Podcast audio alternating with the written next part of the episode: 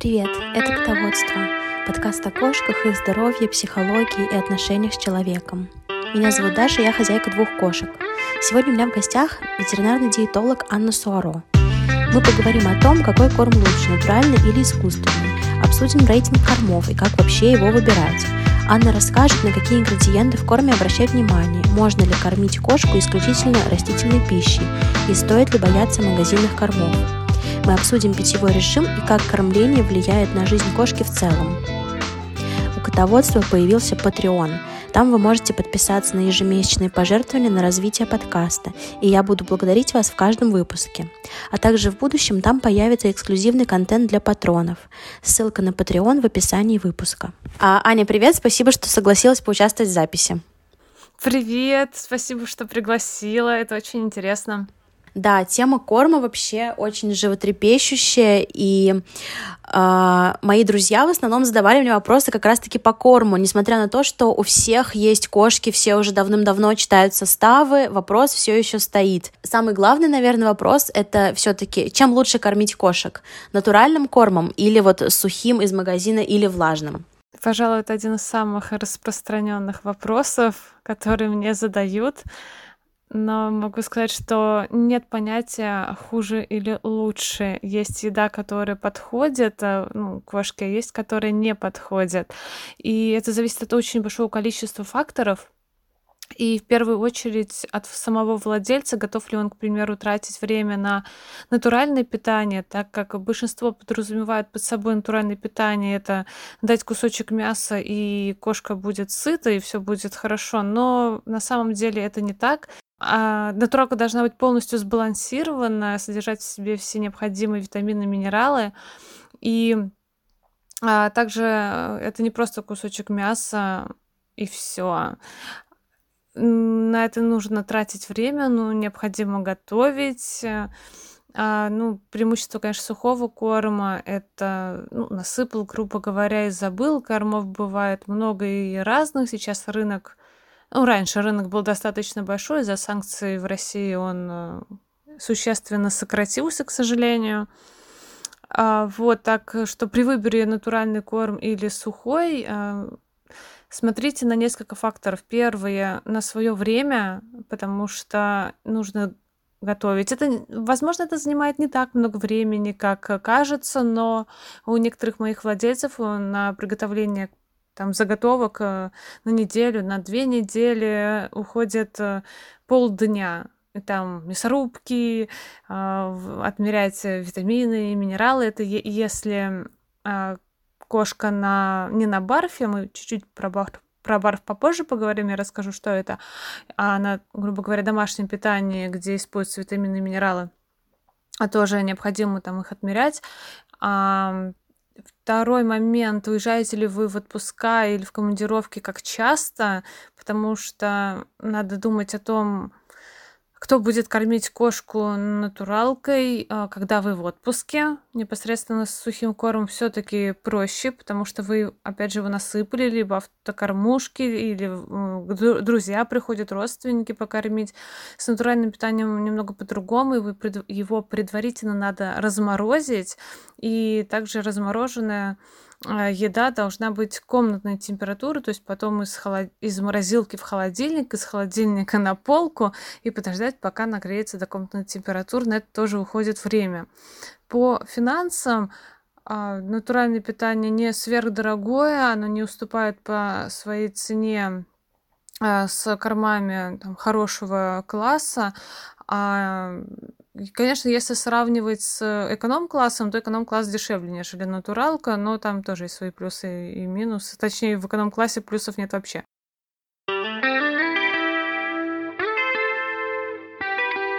И также заболевания питомца – это целый огромный пласт а, по питанию, где варианты кормления, допустим, только промышленный корм и никакая натуралка, ну, ну, как сказать, не подойдет. Натуральный рацион диетолог может составить при любых заболеваниях, просто не при всех заболеваниях животные, кошки будут кушать такой рацион, потому что вкусовые предпочтения у них все-таки ближе к мясу, а при, допустим, заболеваниях почек э, необходимо снижать белок и добавлять, ну, к примеру, картофель в рацион. Да, кошкам можно картофель при Э, некоторых болезнях он ну, показан, и не каждая кошка будет есть картошку. Вот. А промышленный корм при такой патологии, они все-таки едят охотнее, потому что это единая гранула, и производители делают все, чтобы она еще и была вкусная.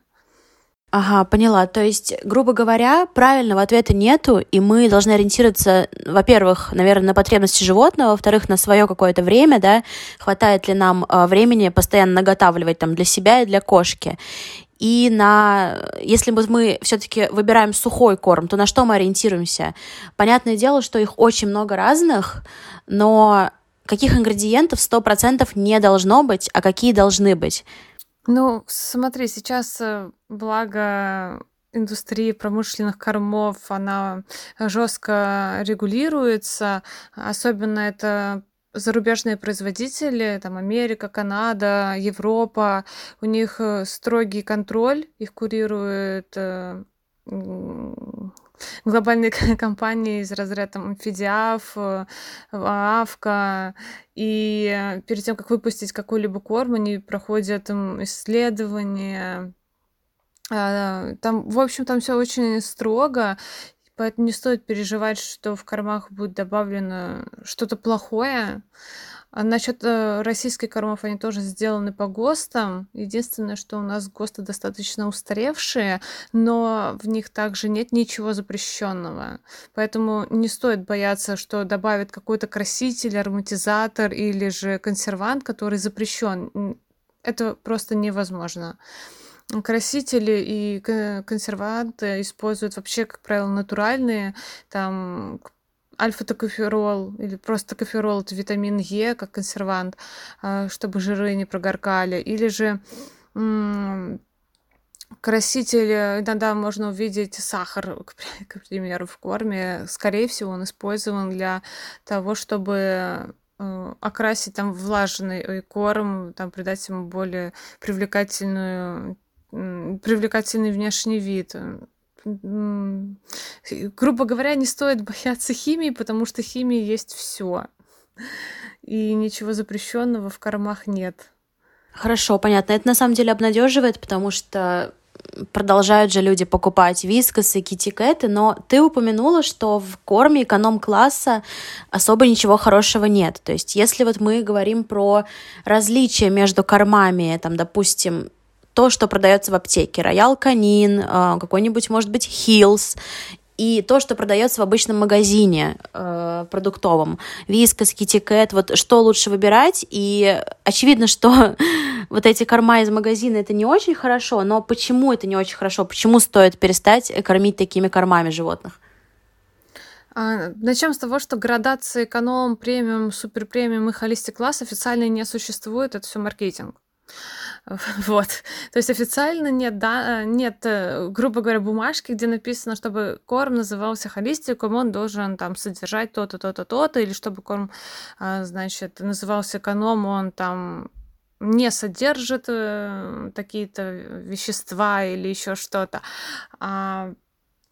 Различие между эконом-классом, там, премиум, супер премиум или холистик-классом в ингредиентах. А это не значит, что в эконом-класс кладут э, подошву из-под ботинка и ешьте на здоровье. Нет. А, э, просто там э, продукты, как правило, используются субпродукты, большое количество. Почему это плохо? Потому что это низкоусвояемый, плохо усвояемый белок, не у всех он хорошо усваивается. Сою могут использовать, но сою сейчас используют используют и там холистики, соевый белок, растительный белок он может называться. Опять же, наверное, разные соотношения соевого белка в эконом-классе там или в э, холистик-классе так как э, это более дешевый продукт, да, в нет ничего плохого, есть тоже куча исследований на тему того, что ну, он усваивается, но он не может э, заменять полностью э, рацион для животных, для собак и кошек. А, вот.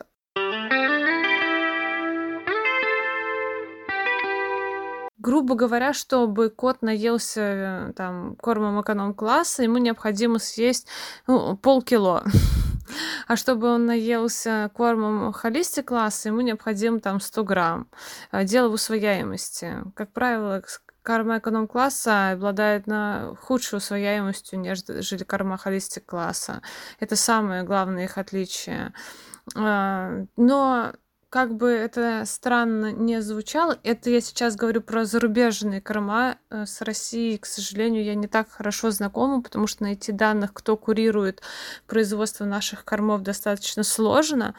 А, но несмотря на то, что э, корма эконом-класса, ну, реально не самый лучший вариант, э, они все равно все э, сбалансированные. Ну, то есть, опять же, производитель не может на рынок выпустить корм, который не удовлетворяет потребности кошки. А другое дело, что его надо много съесть, и не каждая кошка э, съест такой объем. Вот. И качество ингредиентов хуже, но это не значит, что туда кладут, опять же, плохие просроченные мясо. Нет, нет, нет. А, разница в том, что там в холисте класс говяжью вырезку положат, а в эконом-класс, там какую-нибудь там диафрагму, где больше соединительной ткани, и, условно говоря, вот в чем вся разница. Вот как на самом деле я начала давать своей кошке корм холистик класса. А, ну, наверное, около года назад я даю ей итальянский примордиал для стерилизованных с сельдью и индейкой. Я чувствовала себя очень хорошей хозяйкой из-за этого. Но вот этот вот прекрасный корм, она просто его ест очень неохотно, то есть, да, она его съедает, и вот как ты сказала, она съедает его не, не очень много и наедается, то есть вес сохраняется, мы взвешиваемся, мы ходим к врачу, постоянно э, проверяем состояние, с кошкой все прекрасно, но она его ест как-то без энтузиазма, видимо, он не такой э, вкусный для нее, как вот тот же вискас в пакетиках, который раньше я ей, к сожалению, давала, и вот в такой ситуации как быть? Ждать, пока кошка его съест, пока вот он лежит в миске, там, час, второй, третий, или что-то другое искать, или давать ей то, что она выпрашивает. Выпрашивает она э, еду со стола, какой-то фарш, конечно же, мы этого не даем, но она прям выпрашивает. Выпрашивает э, детский корм, потому что у нас есть еще и котенок, который ест э, канин для котят. Вот как быть в этой ситуации? Хотя корм вроде бы хороший. Смотри, ну, вкусовые предпочтения у кошек, они очень сильно отличаются. Кому-то нравится сухой корм там от рояла, кому-то там вот а, грандор, фармина и так далее. А, первое, если кошка не худеет, не толстеет в своем нормальном весе, то а, можно от нее, если честно, отстать. Но да, это мой любимый совет. Отстаньте от кошки. А, но если она недополучает необходимого количества того же белка, ну, съедает там чуть-чуть, это уже плохо. А кошки едят часто и мало. Ты можешь оставить корм сухой в свободном доступе то и не переживать. Есть несколько типов кормления животных. Вот а, один из них это свободное кормление, когда корм всегда в свободном доступе применяется, когда животное не переедает, то есть он, оно съедает столько, сколько ему необходимо, и не толстеет, и все хорошо. Тогда, возможно, это тебе кажется, что она ест мало. Можешь попробовать отмерить, сколько она съедает за день. Если ты тревожный хозяин, такое бывает, это нормально. Можешь попробовать поменять на другой корм, который для нее более привлекателен. Ну, то есть перейти на другой вкус, либо на другую марку. В этом нет ничего плохого, но кошки, как правило, они консерваторы, они не всегда любят все новое. А и для них важна структура гранул, если мы говорим о сухом корме, там запах гранулы, ну там запах этого корма. А, и, может быть, он ей правда не нравится, но Часто менять корма я не рекомендую, особенно если у них разные гарантированные составы, то есть один корм там более жирный, другой нет. И если ты часто и резко меняешь, то может могут быть проблемы с поджелудочной железой, которая просто не понимает, что происходит. так как они привыкают к определенному типу питания, э, животные, и ферменты поджелудочной железы, кишечный сок, они адаптируются, ну, вот, к, одному типу, все прекрасно. А потом э, ты решила, что нет, ты завтра будешь есть э, другой корм и насыпала в миску сразу же новый корм, и потом может возникнуть диарея или рвота. Это вот тоже частая такая проблема. Вот, поэтому мой тебе совет, если все хорошо, то ничего не меняй, корм неплохой, оставайся на нем. Если переживаешь, можешь попробовать сменить вкус. Вкус или марку, только смотри, чтобы у них состав гарантированный был похожий максимально. Это там, где написано белки, жиры, углеводы. Ну, углевод не написано, но их можно самому посчитать, в принципе, там ничего сложного. Хорошая рекомендация, на самом деле, не только для меня, но, наверное, и для других. Просто подобрать корм с похожим составом. А вот э, если нет возможности обратиться к ветеринару-диетологу, э, если человек не записывает подкаст и не может поговорить с диетологом за бесплатно, то вот как выбирать? Раньше я ориентировалась на рейтинг FeedSmart.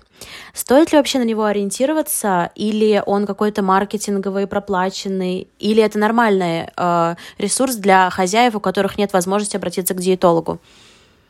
Смотри, я, я видела этот сайт, да-да-да-да. А, у нас с ними разные точки зрения насчет проплачено или нет. Э, ну, я их смотрела, да не похоже, не могу тут ничего в этом плане комментировать, но они смотрят составы не так, как диетологи. А, они смотрят на то, что написано, ну вот э, как состав идет по убыванию, там курица, картошка, селедка и так далее, и так далее, и так далее. Но вы должны смотреть, опять же, на гарантированный анализ, который или аналитический состав, он по-другому называется, где написано истинное количество э, жиров, белков, э, золы, э, кальция, фосфора в рационе. То есть, э, грубо говоря, мы можем сравнить два состава э, корма, где там состав номер один, где написано курица на первом там месте, на втором месте а, индейка, она, ну, там, третья, там, кукуруза, четвертая, там, овес, я не знаю, к примеру, пятое, а, там, и еще какая-нибудь кукуруза, шестое, там, картофель, да, и вы такие, а, отлично, на первом месте, куку... ой, господи, курица, индейка, значит, их больше в рационе, да, а если вы сложите потом, грубо говоря, а, а, да, это первый корм, сейчас объясню. И второй вариант корма на первом месте там стоит картошка, а потом идет индейка, говядина, рыба, там птицы и так далее. И вы смотрите и такие, ага, значит, э, на первом месте картошка, значит, там картошки больше всего. В каком корме, внимание, вопрос, больше всего мяса? А никто не знает. Вот, а, потому что если вы не знаете рецептуры, э, вы и если вы во втором варианте, где на первом месте картошка, а потом идет там индейка, курица, говядина, олень и так далее, сложите все, все животные составляющие, то в совокупности а, их будет больше. Ну, то есть э, мяса будет больше, хотя на первом месте стоит картошка. Ну, просто потом по составу идет индейка, курица. Ну, они же расписывают состав. Так же, как с вариантом номер один. На первом месте курица, там потом индейка, а потом огромный список из углеводов. И если вы сложите все углеводы вместе, то их будет больше, хотя на первом месте, месте стоит курица. Ну, это к примеру. Вот, поэтому как бы на данный сайт я не очень, ну не то чтобы я не очень, я вообще на него не ориентируюсь. Я состав смотрю, если у меня животное аллергик или атопик, и мне важно подобрать корм, в котором нет определенного ингредиента. Ну, то есть мне важно знать, что там нет курицы. Ну, и тогда я читаю, конечно, составы внимательно.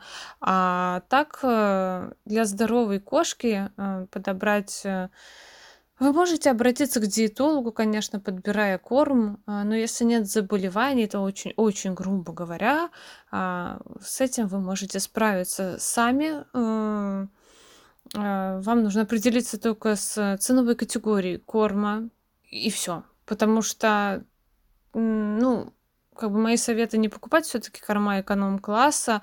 Холистик э, класса корма, они, конечно, классные, но в некоторых очень много кальция и фосфора что не, ну, тоже бывает нехорошо, особенно для животных, склонных к мочекаменной болезни. А, и я могу, конечно, назвать любимые марки, я не знаю, насколько это будет рекламой. Я думаю, что это будет нормально. Пока что никто к нам не обращался за рекламой. А, какую-то какую рекомендацию дать можно. Ну, хорошо. Вот из любимых марок я Грандорф люблю, а, Фармина, очень люблю Фармину. Достаточно дорогой корм, а, но, пожалуй, он стоит своих денег. Ну, это отчасти еще корм так для, для владельца, потому что там миленько расписанные составы из разряда черника, там брусника, тыква, забейте на это, там их мало, это не важно вообще от слова совсем, просто по качеству корм неплохой. Монш можно, прекрасная тоже марка. Как бы это странно ни звучало, я очень люблю котя ну, корм для котят, э, роял канин, именно вот для котяток. У меня весь стационар на роял канине. Да, он э, очень хорошо себя зарекомендовал. А потом, ой, с английским у меня не очень, если что, это не так, простите. Elmo Natural корм, а, Алева также. Брит не очень люблю. Брит, простите, раньше я была вашим фанатом, но владельцы жаловались на метеоризм у животных на, это, на этом корме. Вот. И тоже совет вот эти все рейтинги кормов у меня, ну, кстати, ну, не рейтинг, да, мое мнение, как рейтинг тоже был или есть в Инстаграме, и могу вам сказать, ни, ни, ни на что такое не ориентируйтесь, потому что это мнение только одного человека. Грубо говоря, вот мой рейтинг это исключительно мое видение а, как бы да, данных кормов. И опять же, как профессиональный диетолог, э, я не ориентируюсь на э, рейтинги, а только исключительно на конкретное животное, которому необходимо корм подобрать. В общем, если наше животное здоровое, мы просто определяем ценовую категорию и э, подбираем хороший корм, не желательно не эконом-класса, э, и смотрим, как животное себя ведет, ест, не ест, э, не думая о том, что оно приведет к каким-то болезням. Если наше животное изначально, э, возможно, там аллергичное или с какими-то болезнями, с мочекаменной или еще с чем-то, мы обращаемся к диетологу, либо смотрим интернет, но не обязательно этот рейтинг, правильно? Обратитесь к врачу, можно не обязательно, если есть заболевание, заболевание, то эм, сначала к врачу-терапевту, там уже а, либо терапевт назначает диету, если ситуация сложная, то обращаются к диетологам. Но у меня просто, к сожалению, уже за последние года нет животных, которые просят, чтобы я подобрала еду, э, корм, именно промышленный корм для здоровых животных. Ну, видимо, так уже складывается, что ну, ну, как бы, либо владельцы сами решают этот вопрос. Э, ну, как правило, для здоровых животных все-таки диетолог прям не нужен, это больше роскошь. Это, опять же, мое видение, а вот для животных с патологиями тут уже, конечно, другой вопрос. Поняла. И вот мы чуть раньше поговорили о том, что официального разделения на сегменты нет, то есть премиум, супер премиум, холистик, а вот есть же разделение на корм для котят, для стерилизованных, для взрослых 7+. А это действительно нужно или это маркетинговый ход? Нужно ли такое разделение? Да, вот тут э, разделение очень нужно и очень важно. Потребности котят и взрослых животных и пожилых, они абсолютно разные. Э, вы можете кормить э, кормом для котят, взрослого кота или кошку только в одном случае, если у вас много животных, ну, допустим, два кота и котенок, и вы никак не можете обеспечить им раздельное питание. Такое бывает. Тогда, к сожалению, всем приходится есть корм для котенка, потому что если котенок будет есть корм для взрослой кошки, у него будут проблемы. Проблемы с опорно-двигательным аппаратом, к примеру, потому что у них другие потребности в кальции и фосфоре. Другие, кстати, потребности в белке, у них ну, как бы больше его необходимо. Тогда, да, тогда и взрослые кошки до достижения котенка там 10 месяцев, э, если это обычный котенок, или там 14 месяцев, если это мейнкун, э, едят корм для котят. Опять же, если ваши коты э, взрослые, они здоровые. Если коты с патологиями, то им корм для котят вообще нельзя, и придется находить варианты, как кормить все-таки раздельно их. А у пожилых животных также другие потребности. Как правило, это корма а, которые менее калорийны, потому что пожилые кошки, они менее активны. И также там меньше кальция и фосфора в кормах.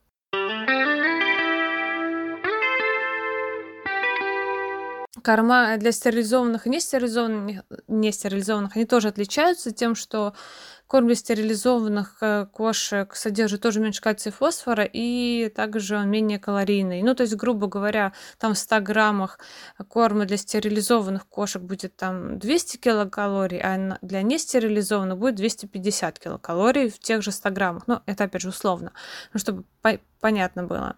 Потому что кошки-то разные по активности бывают. Ну да. У меня как раз э, семимесячный котенок и э, взрослая кошка-британка, которой 4 года.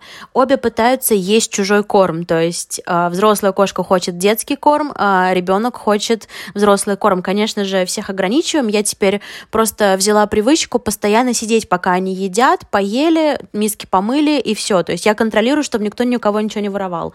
Но это прям меня очень пугает, что кошка потолстеет от такого белкового жирного корма детского, а что с котенком что-то произойдет, если она съест взрослый корм, что вдруг она его переварить не сможет или что-то такое.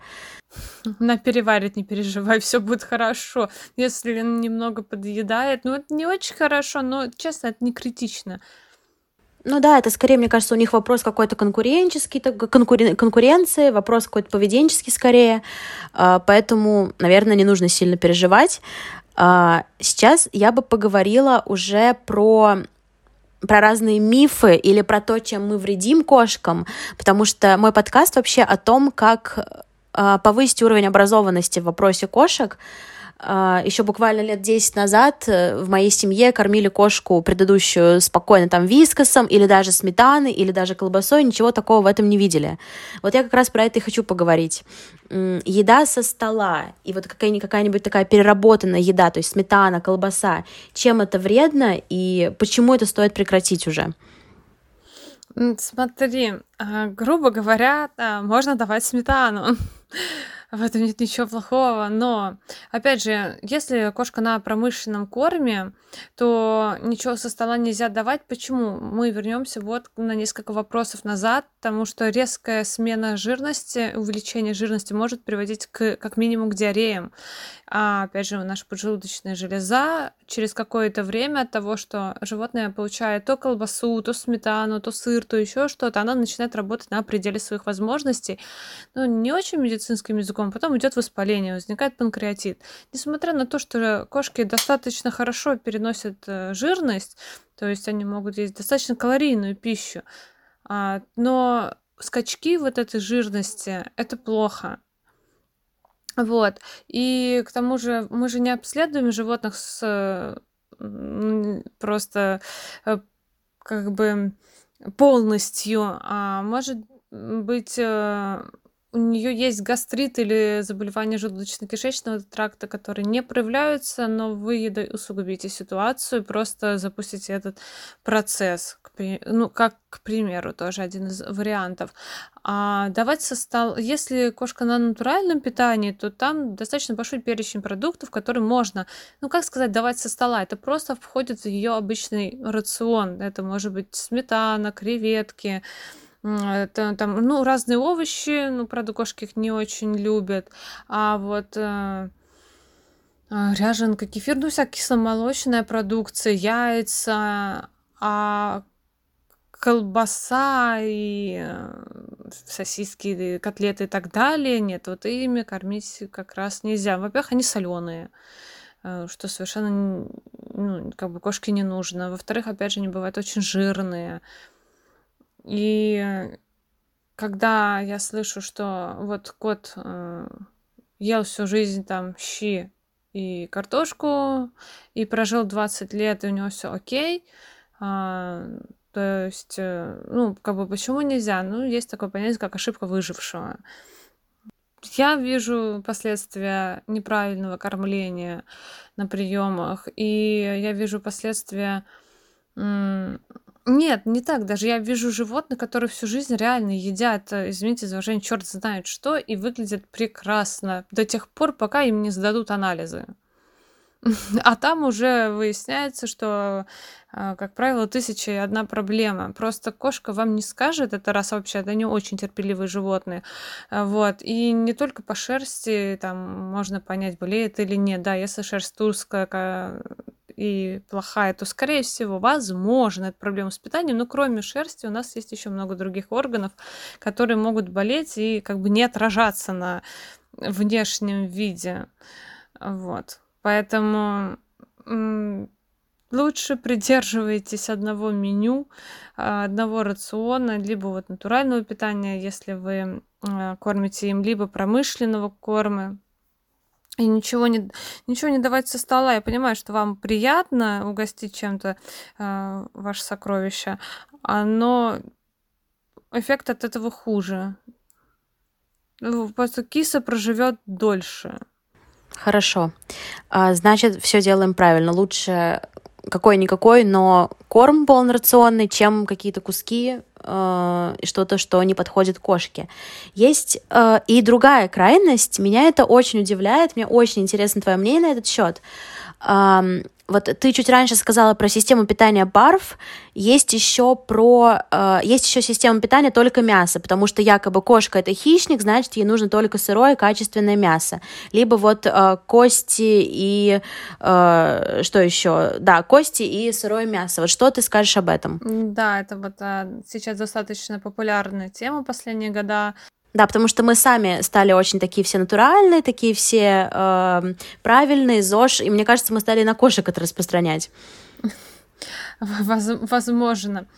А, может быть, да, так и есть. Но смотри, а, такая система питания имеет место быть. Э, а, сырое мясо и кости, да, есть такие рационы, но владельцы не учитывают того, что это не просто мясо. Ну, то есть, опять же, это не просто куриная грудка, это такой полноценный микс, который состоит из субпродуктов, из э, мышечного мяса, костного составляющего обязательно. Причем не все кости давать, ну, как бы можно все-таки давать. Кости нельзя варить, вообще там все сырое. А, диетологи небольшие фанаты такого рациона, да не только диетологи и врачи, только потому что мы боимся сальмонеллеза, там, паразитарных заболеваний. Многие владельцы считают, что врачи зло из-за того, что запрещают кормить сырым мясом и все такое, но вот услышьте меня, пожалуйста, это будет очень грубо сказано, но врачу абсолютно все равно, вы кормите сырым мясом или нет, а он переживает за ваше животное. Как бы врачу не горячо и не холодно от того, что ваша кошка ест э, сырое мясо, но он переживает, что вдруг ваша кошка заболеет из-за этого. Все. То есть больше никаких как бы подводных камней нет. Вы можете продолжать кормить сырым мясом, а, если вы уверены в его качестве. Ну, по крайней мере, э, я так говорю владельцам, если вы уверены, пожалуйста, кормите. То есть это ваша ответственность я не буду кричать, э, что вы плохой человек. Нет, бывает очень хорошее мясо. К тому же все мясо должно проходить ветеринарно-санитарную экспертизу, контроль. То есть достаточно все это строго. Но мы, мы, мы просто трусы. Мы просто переживаем э, за ваших питомцев. И все.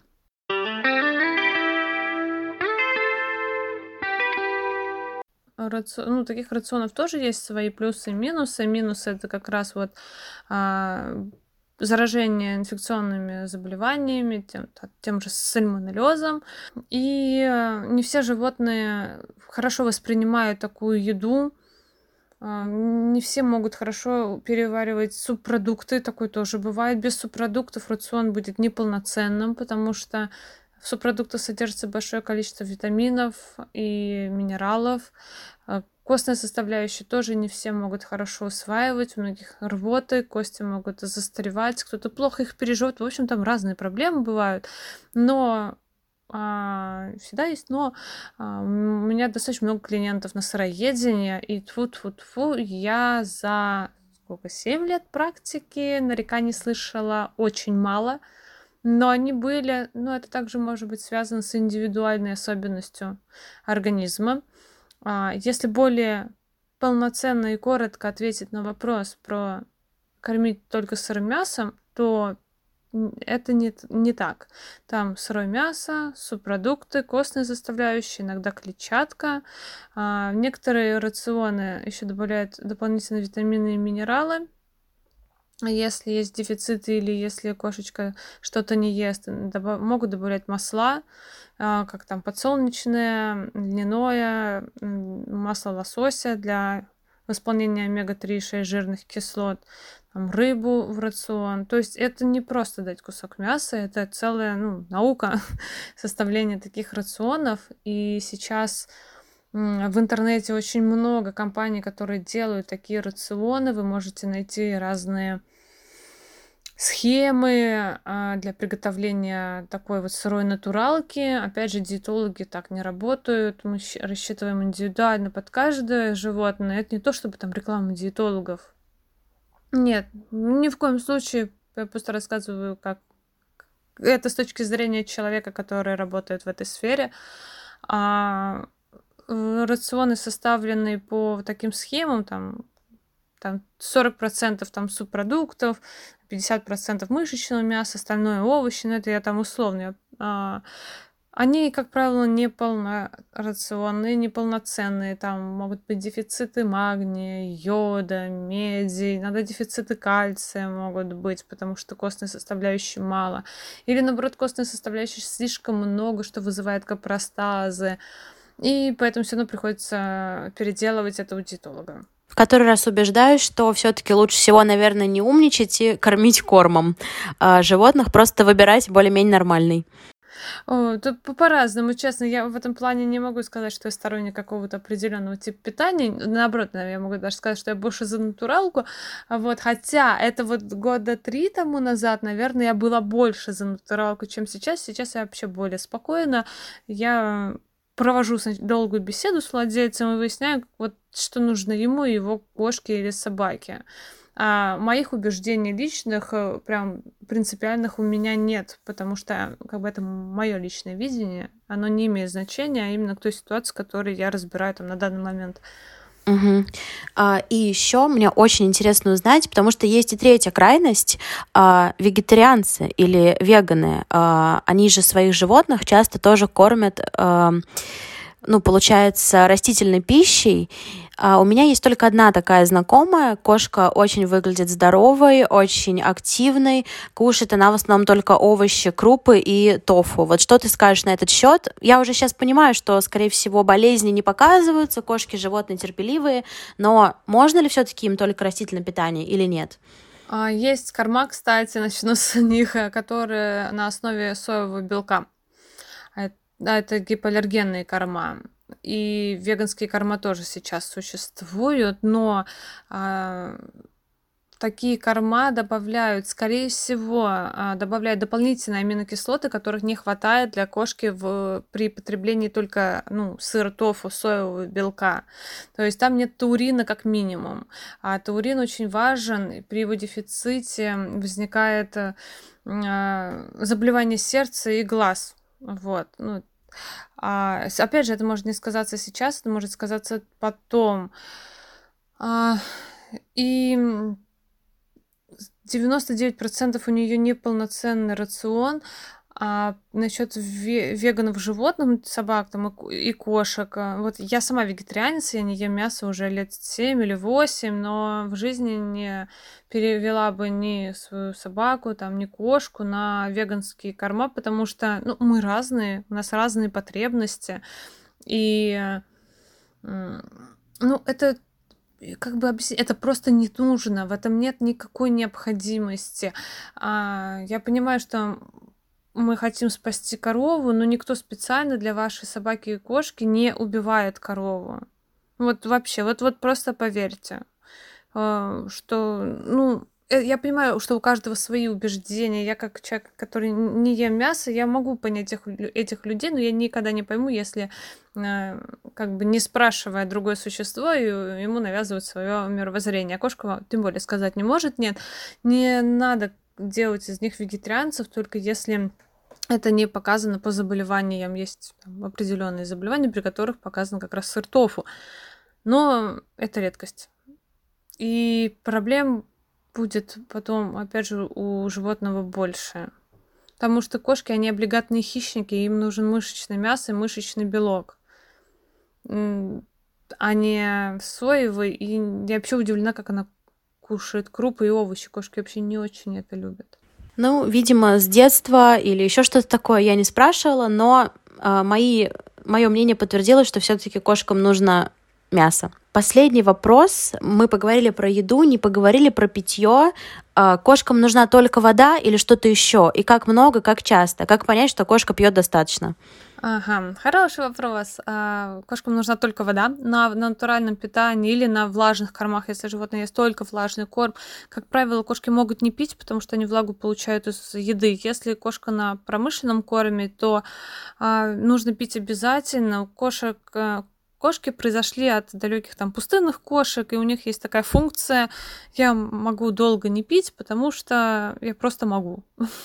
Ну, ну, да, у них есть проблемы с питьем. А, они, чтобы предотвратить обезвоживание, концентрируют мочу. Вот это как раз от дальних предков такое пришло. И за счет концентрации мочи у них возникает мочекаменная болезнь. То есть не сухой корм вызывает мочекаменную болезнь, а просто потому, что а, они не пьют. Непосредственно, как бы сказать, сухой корм виноват только в том, что он сухой. Если вы из сухого корма сделаете суп, вот, нальете в него воду, то тогда уже все будет окей. Но никто этот суп из кошек есть не будет. Хотя есть такие рекомендации наливать, э, размачивать сухой корм. Ну, просто, как правило, не, реально не едят. Нормы потребления высчитываются из килокалорий, которые кошка потребляет это достаточно тяжело высчитать. Э, ну, там программы есть специальные. А так, э, грубо говоря, 50-70 мл на килограмм, ну, это очень условные единицы, вы можете найти разную информацию. Как понять, много пьет или нет, вы сдаете общий анализ мочи и посмотрите плотность. Если плотность завышена, значит пьет мало, значит нужно увеличивать потребление воды. Чтобы его увеличить, можно сделать так. Налить э, в миску чуть-чуть молока, чуть-чуть. Молоко нельзя кошкам, потому что у них усвояемость лактозы низкая, будет диарея. Но для вкусовой привлекательности вы можете налить там чайную, две чайных ложки. Ничего страшного не будет. Либо налить туда бульона несоленого из-под тунца. Еще есть у пурины, есть пурина гидра, которая э, вкусная, вкусная молочная водичка дорогая вкусная молочная водичка, но некоторым нравится, можно ее использовать. Ну, опять же, там разбавлять с водой. А, расставить несколько мисок, а, разных мисок. А, это больше к зоопсихологам, они по мискам вообще очень много всего знают.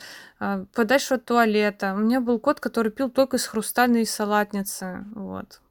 Бажорный кот. Да-да-да, да, только хотела сказать. А, может быть, стоит еще какой-то фонтанчик, это уже мое предположение, потому что я знаю, что они вроде как больше любят такую текущую воду, а не стоячую. Это правда? Mm. Интересно, спасибо, что напомнила. Есть исследование, оно не очень большое. Проводили как раз исследование на тему фонтанчиков, и исследование показало, что кошки любят и то, и другое 50 на 50. И фонтанчик, и без фонтанчика это зависит только от вашей кошки. Знаю, что если кошка пьет из-под крана, то, скорее всего, фонтанчик ей пона- понравится. Если она не, ну, как бы не пьет из-под крана, то тут ну, вы можете купить фонтанчик и попробовать. Но не все пьют. Далеко не все.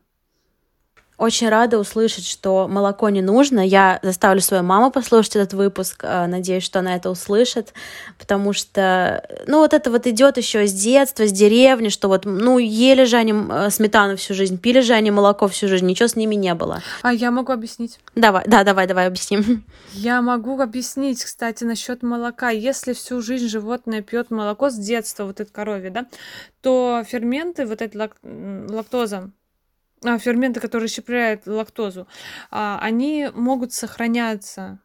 А, ну, это реально так. И поэтому всю жизнь они пьют, и, и им все равно. Но если вы резко, вот кот там жил себя прекрасно, тут ему там лет через пять, я дай-ка эти молочка налью, и все, и, и да, здравствуй, диарея. Ну вот. Молоко это вообще не еда для животных, и Опять же, из-за того, что у них ну, после того, как котенок становится котом, а, э, ферменты, расщепляющие в этом молочный жир, молочный сахар, они прекращают вырабатываться, потому что они не нужны. И тогда опять да здравствует диарея. Поэтому, в принципе, не надо давать молоко, оно без надобности совершенно. Просто без надобности. Это для вас вкусно, а кошке не надо. Угу. Поняла. Да, это очень здорово, и я очень много узнала, несмотря на то, что в целом, ну, всегда старалась читать, плюс ветеринар же есть у нас, мы с ним общаемся постоянно, вот. Э, спасибо тебе большое, что все это рассказала, ответила на вопросы.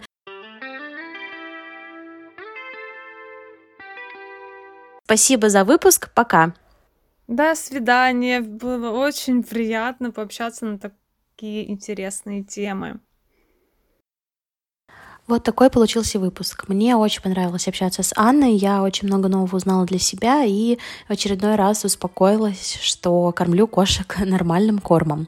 Об этом, возможно, чуть позже расскажу. Вот что запомнить из выпуска. Выбирая между натуральным и промышленным кормом, стоит в первую очередь ориентироваться на свое время. Хватает ли его, чтобы готовить еще и для кошки? Все-таки давайте будем реалистами, мы не всегда успеваем даже для себя приготовить еду. Выстроить качественный натуральный рацион – это не дешево и довольно долго, потому что нужно будет консультироваться со специалистом и подбирать продукты, чтобы все было в балансе. Давать со стола еду животным нежелательно, особенно если кошка болеет, например, гастритом. Если кошка же на натуральном питании, то давать еду вполне можно, но только ту, которая и так входит в ее рацион. Растительное питание, исключительно растительное питание, не подходит кошкам. Это хищники, которые нуждаются в мясе, мясных продуктах. Однако есть болезни, при которых тофу, пищевой продукт из соевых бобов, в рационе кошек показан, но это частные случаи. Питьевой режим очень важен, об этом уже говорили неоднократно в этом подкасте. Наши домашние кисы произошли от пустынных кошек, которые умели при необходимости долго не пить. Они делали это с помощью концентрации мочи. Если домашняя кошка постоянно будет концентрировать мочу, это приведет к мочекаменной болезни. К ней приводит, получается, не сухой корм, а именно концентрация мочи, поэтому стоит следить за тем, сколько кошка пьет, и корректировать питьевое поведение, если пьет она недостаточно.